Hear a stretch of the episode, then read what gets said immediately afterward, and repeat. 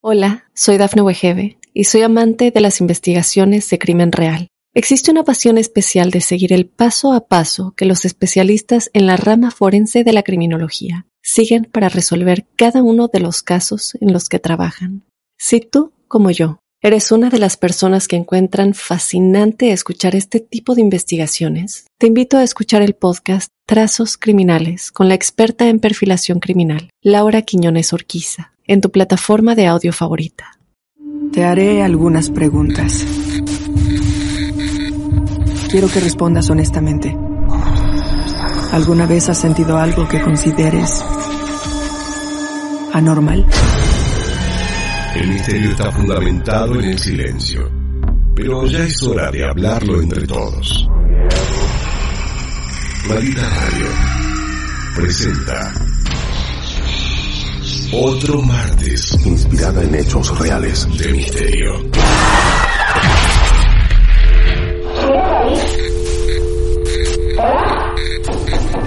¿Quieres hablar con alguna de nosotras?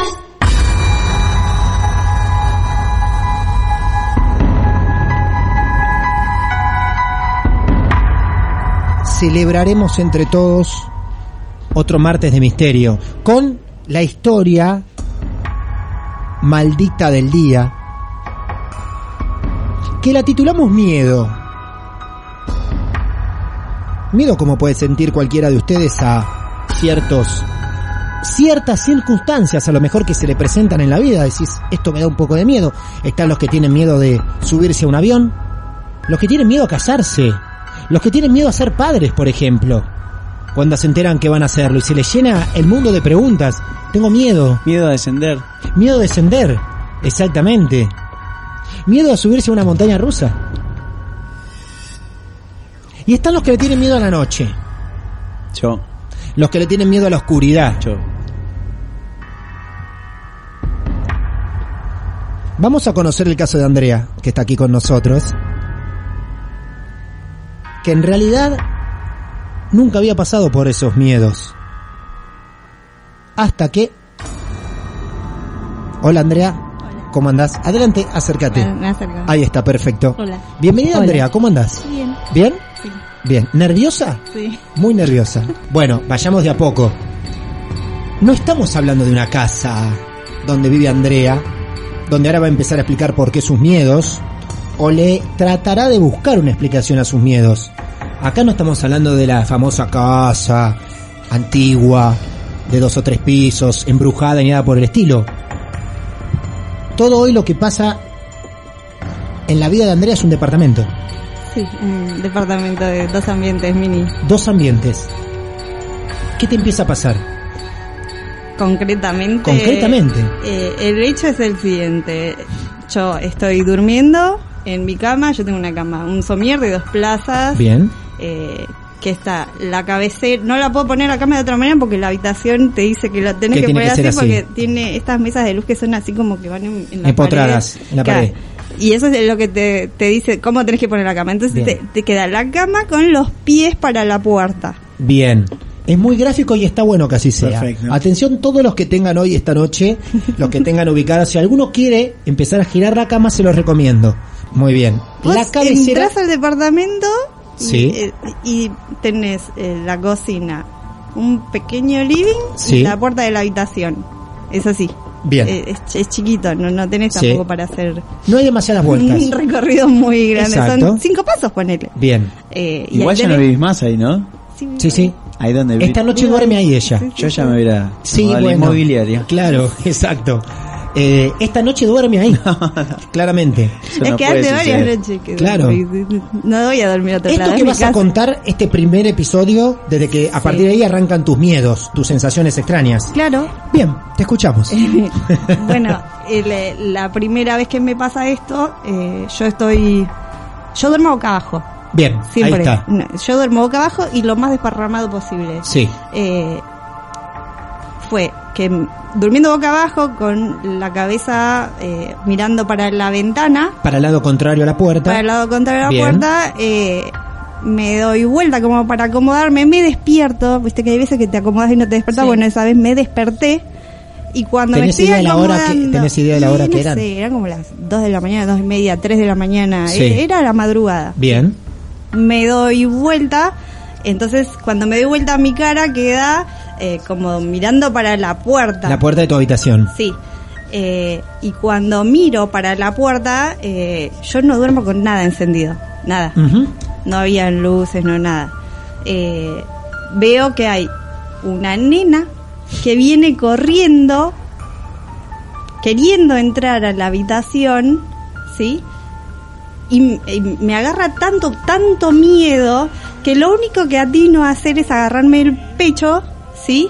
Y a querer sentarme, como diciendo, pará, ¿qué está pasando? O sea, es, es, es una nena que viene corriendo y yo la veía como que, eh, o sea, si seguía corriendo me iba a chocar. Cerraste los ojos, ¿qué reacción tuviste? ¿Alguna No, mi reacción fue agarrarme el pecho Sí. porque el miedo fue tan grande que Claro. yo sentía que el, el- el los latidos salía, me sí. golpeaban contra el pecho, contra el esternón y me dolía. Era una cosa, fue terrible el miedo. ¿Vos te sentías Yo- bien despierta en ese momento? ¿Era imposible que haya sido tipo parte de un sueño? Yo me sentía despierta, yo estaba Claro. despierta. De hecho, cuando me siento en la cama, lo primero que hago es atinar a encender la luz. Claro. voy enciendo la luz, me fijo a ver qué era lo que había pasado, eh, no, no- sin entender absolutamente nada. eh, y, y aparte, re ignorante, o sea, podría haberse escondido al lado de la puerta del baño, Sí, podría sí, haberse. sí, sí, sí. me- pero, o sea, no, no, o sea, fue que se venía corriendo para acá y después no la vi más.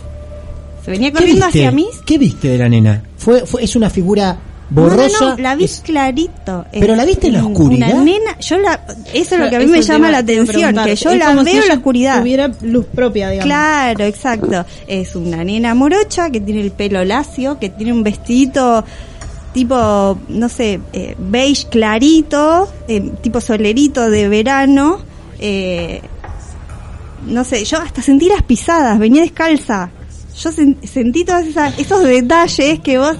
Aparte yo sentí las pisaditas como que, claro, eh, Quiero escuché todo. que se acaba de desmayar Pepo en el estudio. ¿eh? Bueno, no se desmayó, pero está blanco, realmente, créanme. ¿eh? Perdió los colores de la cara. Sobre todo cuando dijiste que sentía las pisaditas de la nena, eh, ahí se puso un tono un poquito más A pálido. continuar acostado. el Sí, sí, sí, sí, Con los pies Bien. arriba. Bueno, entonces, así mágicamente, 2, 3 de la mañana te despertás, Claro, y, y bueno. girás mirando hacia la puerta y en la oscuridad, que es loco ese dato, en la oscuridad, en la oscuridad ves claramente una nena que viene corriendo hacia vos. Sí, Como si, si viene del comedor a tu habitación. claro. Bien. Después yo me, me levanto, enciendo la luz y bueno, Sí. obviamente la luz después queda encendida. Claro. Y yo tra- después me levanto, me fumo un pucho, me voy a la cocina, reviso el baño, me pongo a- Sí. a, a hacer cosas como para que me agarre sueño de nuevo. Eh, obviamente el, el sueño nunca vino. Sí, lógico. Eh, y después, bueno, me, me volví a acostar, pero ya no con la luz apagada. O sea, ya era demasiado para esa noche, ya está. Y además tenía que descansar porque el otro día había que levantarse temprano. Sí. Eh, lo, lo- quedó ahí el tema. Bien. Después de un par de días, ¿Cómo sobreviviste el resto de las noches? ¿Las transitaste con miedo, con preocupación? eh, Eh, ¿te sí, un par de noches dejaba la luz del baño encendida o la luz de la cocina encendida, como para que no hubiera oscuridad en, en en ese lugar, que me pudiera llegar. Y cuando me dormía, me dormía eh, mirando la puerta, a ver si pasaba algo. ¿En serio? Lo que haría cualquier otra persona al revés, que se Eh, pero dormiría mirando si- la ventana. por si para que a volver a ver Sí. qué, qué ¿Vos te dormías mirando la puerta todas las noches? Sí. ¿Con todo apagado? Ah, no, a veces dejaba la luz prendida al No, baño. no, dejaba la luz del baño, de la Sí, sí. cocina, de ese yo, hasta que después, bueno, se me fue pasando, fueron pasando otras cosas y obviamente ya está, ya pasó. Quedó así. Em, Pero sí, era medio, medio raro el tema de cómo me acomodo o Sí. qué sé yo. Y después, bueno, la contractura del hombro de tanto quedarme así, Claro. torcida, mirando la puerta, eh, que no me quería dar vuelta por si me perdía algo o si me despertaba a la madrugada, tratar de ver a ver si hay algo desacomodado, si había alguna cosa rara. Cambió tu forma de dormir, básicamente. Sí, la postura. ¿Hasta hoy la seguís manteniendo? Y ahora me doy vuelta para el otro lado, para ignorar por completo, Para no darme bola nunca más. Sí, sí, para poder descansar. Porque de hecho la contractura había veces que no me dejaba dormir. Era Ujú. una, una cosa que me levanté dura, el cuello duro acá. Claro. no. Bueno, em, esta historia tiene una segunda parte que nos ha contado Andrea, porque no solo la niña ha visitado El departamentico de, de Andrea, de dos ambientes nada más. Entre el primer suceso y el segundo, ¿cuánto tiempo pasa más o menos? Un mes. Un mes. Durante Un ese más. mes tratabas de dormirte siempre mirando la puerta. Sí. Hasta que un día de tanto mirar la puerta, De, también me pasa que me despierto y mira de- con esto de mirarla en el mismo lugar eh, veo que hay un, un hombre eh, arrodillado mirando eh, lo que sería viste dónde está la, la perillita de la luz sí. bueno a esa altura eh, arrodillado rezando es un flaco de unos más o menos veintipico de años, 30 años, camisa cuadro, barba. Camisa, eh, cuadros y barba, estás tirando descripción ultra fina. Sí, eh, Sí. tenía rulos, morocho, eh, no sé, eh, no estaba de ropa clara, pero se veía súper clarito como O sea, era. como- mismo como viste la nena. Sí, de la misma manera. Había o sea, oscuridad absoluta. Era oscuridad absoluta. Sí. Pero yo lo vi y estaba rezando. ¿Pudiste escuchar lo que decía? No. No, por las manos intu- intuí Claro. que, que- que- que estaba rezando. Tenía la mano en posición de rezo, claro. claro, claro, eso. ¿Cuánto tiempo lo viste y por qué lo dejaste de ver? Eh, bueno, fue por lo mismo, porque yo me incorporo y tiendo a prender la luz y ya después como que Sí. no, no había manera de, de registrar, no había nada ahí, enciendo la luz, no hay nada. No hay nada, claro. Eh, y bueno, nada, y a partir de ahí quedaron las luces encendidas otra vez. ¿Y hoy cómo dormís?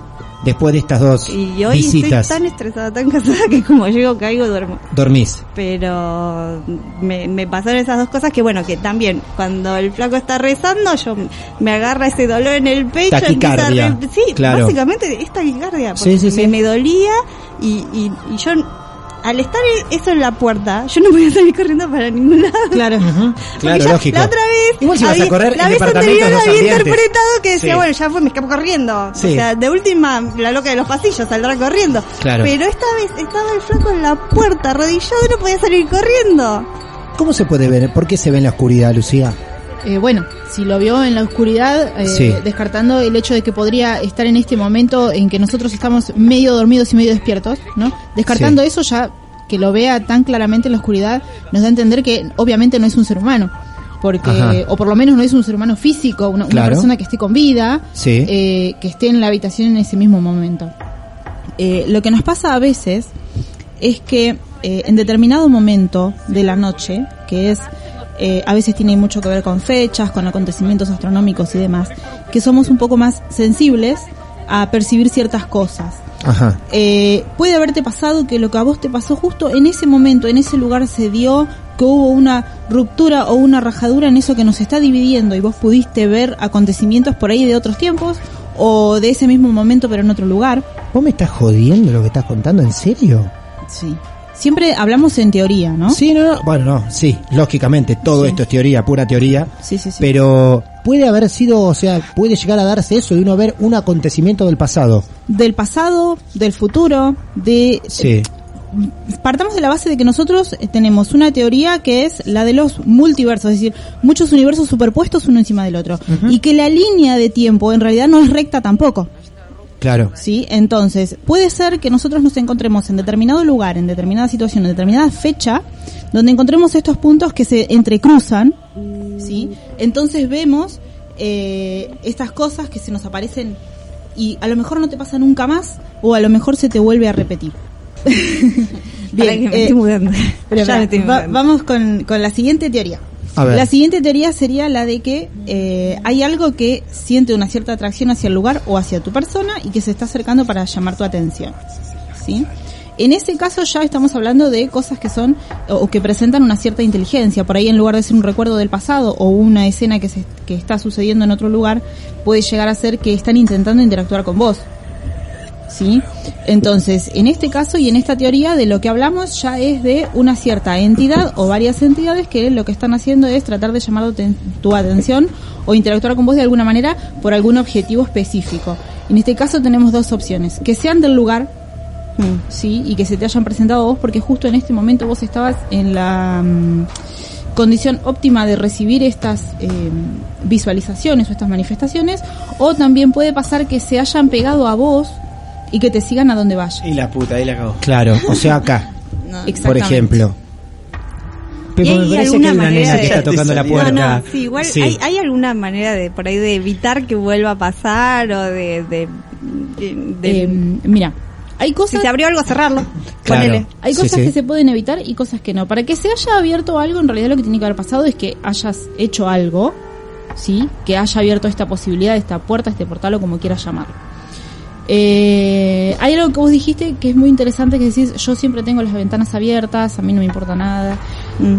Más allá de tu personalidad, tu forma de decir, bueno, yo no cierro las cortinas, no me importa lo que opinen los vecinos, que está genial, uno tiene que tener en cuenta la predisposición energética que eso está generando. Está buenísimo que vos abras tus ventanas y las dejes abiertas siempre, pero pensá que algunas de las cosas que uno decimos, algunas de las cosas que nosotros hacemos, sirven también de invitación. Decir, bueno, tienen las ventanas abiertas todo el tiempo, buenísimo, podemos entrar. ¿Sí? Ajá. A veces es una predisposición de actitud ¿Dormís con las ventanas abiertas? ¿También? Sí. Sí. Eh, no se trata el, del hecho de abrir o cerrar la ventana física, sino de esta predisposición, Esta predisposición a que no haya un límite, claro, claro. a que no haya un límite entre lo que puede invadir tu espacio personal, tu casa, tu lugar o, o el espacio chiquitito que ocupa tu cuerpo. ¿Sí? No hay un límite, pareciera no haber un límite ahí. Entonces, eso es lo que podría llegar a permitir que vos estés sufriendo estas cosas. Después está la otra posibilidad, que esto sea una habilidad tuya y que vos, en realidad, eh, eso vos no lo podés negar. ¿Sí? No sé, yo la verdad es que tengo talento para la música, ponele. Eso es algo que vos hagas lo que hagas, aunque no te guste la música, ese talento no lo vas a perder. ¿Sí? Y con esto sucede lo mismo. Entonces, lo que vos podés hacer, lo mejor que podés hacer es aprender sobre eso para que no te asuste, para que no te pasen estas cosas y, tratar de ir cerrando ciertas puertas, ciertos canales tuyos y, e ir entendiendo ciertas otras cosas para que vos puedas poner un límite entre estas cosas que te están pasando. Y el día que vos digas, bueno, yo de acá me voy, vos decís, bueno, yo me voy de acá, pero me voy sola. Ajá, claro. Eh, no, no venís vos, ni vos, ni vos, ni, ni- Sí. no invito a nadie. Yo me voy sola porque este es mi espacio. Eh, Eso es súper importante. Lo digas en voz alta, hay gente que necesita gritarlo, hay gente que necesita que se lo digan y hay gente que lo dice para sus adentros. Es importante marcar el espacio personal de cada persona para que no sea invadido por, por lo demás. De hecho, nosotros siempre hablamos de teorías. Eh, nosotros tenemos tres cuerpos, ¿sí? El físico, el mental y el espiritual. ¿sí? Cuando hablamos del el cuerpo espiritual es muchísimo más amplio de lo que somos nosotros, lo que significa que nosotros en este momento nos estamos superponiendo unos a otros. Por eso cuando viene una persona, por ejemplo, súper mufa, súper enojada y con mala Sí. onda, todos terminamos con ese dolor de cabeza en el medio de la frente o esa sensación, eh, ese cambio de humor que en realidad no era nuestro. ¿Es verdad? ¿sí? Sí. Es porque es esa otra persona que viene con su amplitud emocional nos está también tocando y ensuciando de alguna manera con estas emociones que por ahí en ese momento son más fuertes que nosotros. Que las de uno. Claro. Claro. Entonces, eso es súper importante. Siempre tratar de estar con los pies sobre la tierra. Nada es, eh, a ver, uno no puede decir yo, la verdad, Lucía tiene toda la verdad y lo que ella dijo es No. así. No, nada. Sino que decir, bueno, están todas estas posibilidades. ¿Qué es lo que puedo hacer yo para estar mejor? Bueno, yo puedo hacer esto, esto, esto y esto. Podés creer o no, pero lo ideal es, más allá de que creas o no, siempre es buenísimo que lo hagas creyendo. Eh, es importante poner este límite en lo que es, como te digo, tu espacio personal y el lugar que vos habitas. Que quede en claro que lo habitas vos y que no están bienvenidas otras criaturas o entidades a habitarlo. Hermoso, ¿eh? No, me llama mucho la atención eh, la, la descripción exacta que pudo hacer de ambas apariciones. Sí. Por lo general, viste, ven a lo lejos, sí, más o menos creo que vi una sombra, pero en este caso me llamó eso la atención. Por eso de, hablamos de ver a una, de una describir a una nena que vio unos segundos y el hombre claro. rezando. Esta, Por eso yo hoy te preguntaba más temprano Sí. si vos percibís la energía, si es más fuerte o más débil. Eh, a mí lo que me pasa en realidad, yo soy una de esas que no hace lo que dice que, de- que deben hacer, ¿no? Sino que a mí lo que me sucede es algo súper involuntario. Ah. Yo a lo mejor estoy lo más bien y de repente me agarra así, me cae toda la energía de otra persona y empiezo incluso a tener sentimientos y sensaciones de lo que le están pasando a ellos. Me pasó hace poco que fui a visitar una casa donde había un problema y terminé llorando y repitiendo las palabras de otra persona que yo no había tenido contacto. Mm. Eh, entonces, eso en mi caso, yo la verdad es que no trato de, de que no siga creciendo eso, ¿no? De que no siga Ah, escalando. Claro, Entonces no le doy mucha bola. eso. En el caso tuyo yo creo que en realidad lo que está pasando es algo parecido. Siempre volvemos a, a la idea de descartando que hayas estado un poco despierta y un poco dormida ese, ese momento de- entre el, el descanso y la vigilia, ¿sí? Eh, descansa, de- descartando que haya sido un sueño, ¿sí? Eh, yo creo que lo que vos tenés es esta habilidad para ver ciertas cosas o para percibir ciertas cosas y que eso es innegable, como me pasa a mí, te va a empezar por ahí a, mm, a pasar un poco más seguido. Lo que me pasa es lo siguiente, me pasa ese mismo temor que tenés vos, decir, bueno, no, yo la verdad es que no quiero, a ver, está todo bien, escuchamos, percibimos, soñamos, está genial, que se muevan las cosas, no me importa, pero hay ciertas cosas que yo no las quiero ver. Y eso es a lo mejor lo que te puede estar llegando a pasar a vos y por eso te provoca ese miedo tan grande. ¿Sí? Entonces, eh, si realmente es esta habilidad, es innegable. Te lo digo yo que estoy tratando de negarla hace mucho tiempo. ¿Sí? Eh, lo que podés hacer, lo mejor que podés hacer es aprender que no es algo peligroso para vos, que vos lo podés manejar, ¿sí? Y que solamente vos podés permitir hasta dónde te afecta y vos podés poner los límites. Eh, ¿Te vas pronto de este lugar? ¿No sabes todavía? o Todavía no, no sé. No- Igual no que sé, se no, mude, el que se mude no quita que, O sea, que- arrastre que con yo ella, me ¿no? vaya de un lugar a otro puede ser de un día para el otro. Está bien, Claro, pero eso no no, quita no. que deje de sucederle. Eso Le no puede quita que suceder. deje de sucederle suponiendo que es estabilidad de ella. Ahora, eh, si fuera en realidad que hay algo dentro del lugar, Sí, está la posibilidad de que esté arraigado al lugar y que se quede ahí hasta que alguien le pida que se vaya. bien. Y en el caso de que quisiera ir con ella, está en vos de poner ese límite. ¿sí? Bien. Es decir, bueno, yo me voy de acá. Eh, Listo. Me voy sola. No me llevo nada, absolutamente nada. ¿sí? Perfecto. Eso. Eso lo tengo que decir cuando agarro la última cosita. que- Cuando agarras tu última cosita que la ya cerrás Bien. la puerta por última Vos vez. acá te quedás. Yo Exacto. Exactamente. Así, hasta luego. Muy bien, exacto. Bueno, gracias Lucía. Por favor, Hoy fue muy valioso el aporte de Lucía con todo su análisis y los consejos para Andrea que se está encontrando con estas visitas. Gracias, ¿eh? De verdad. Hay alguien sentado en esa silla. Esto es Martes de Misterio. Hola, soy Dafne Wegebe y soy amante de las investigaciones de crimen real. Existe una pasión especial de seguir el paso a paso que los especialistas en la rama forense de la criminología siguen para resolver cada uno de los casos en los que trabajan.